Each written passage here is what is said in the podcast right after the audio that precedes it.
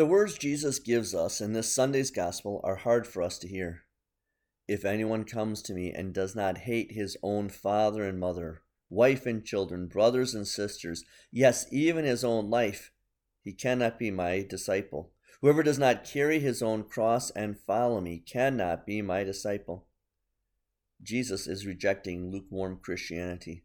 According to Jesus, there is no middle ground. You either are or you aren't. You're in or you're out. You are his disciple or you're not. The words the hymn writer gives us in this Sunday's hymn of the day are hard for us to sing.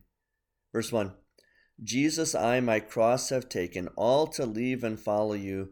Destitute, despised, forsaken, you on earth once suffered too.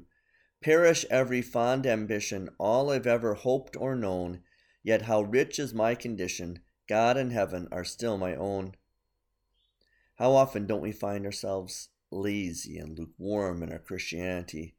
We are mushy in the middle Christians, bored Christians, neutered Christians, quiet Christians, timid Christians, unsalty Christians. None of that is true Christianity, not the kind of Christianity Jesus calls for.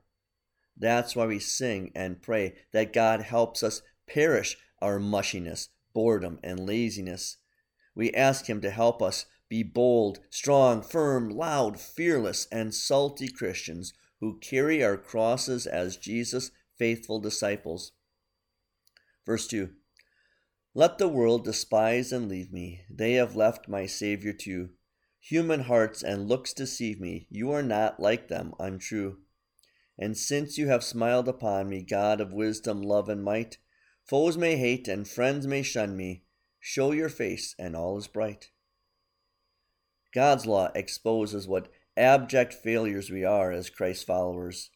The law reveals that the enemy and his army are too strong for us the law points out we will always prefer convenience over the cross. The law establishes that we are bound for hell because of our many and varied sins. But then the gospel exposes God's grace in Christ Jesus.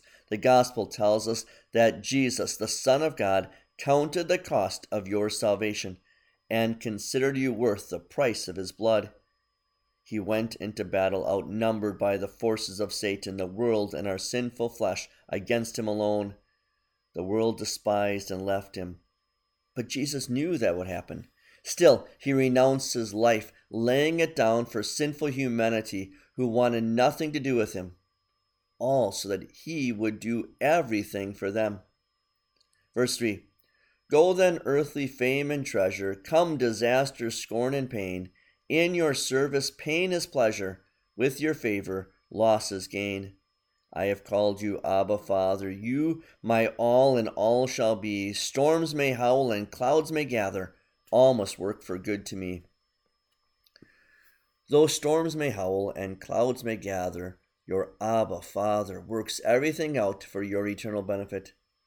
Jesus knows you have a heart that wanders where it ought not, a love that is fickle and fades and he dies for it. He forgives it with his own life giving blood and innocent suffering and death. Where we are faithless, he is faithful to make us faithful. Where we who have hearts that wander have a Lord whose heart is steadfast and res- resolute, so that we never wander away from him. He gave up divine treasure and heavenly glory to come to earth for you.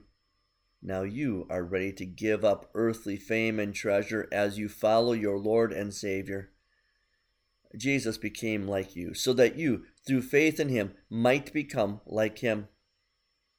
Verse 4 Haste my soul from grace to glory, armed by faith and winged by prayer. All but heaven is transitory, God's own hand shall guide you there. Soon shall end this earthly story, swift shall pass the pilgrim days hope soon changed to heavenly glory, faith to sight, and prayer to praise. We are pilgrims and strangers here on earth. Heaven is our real home.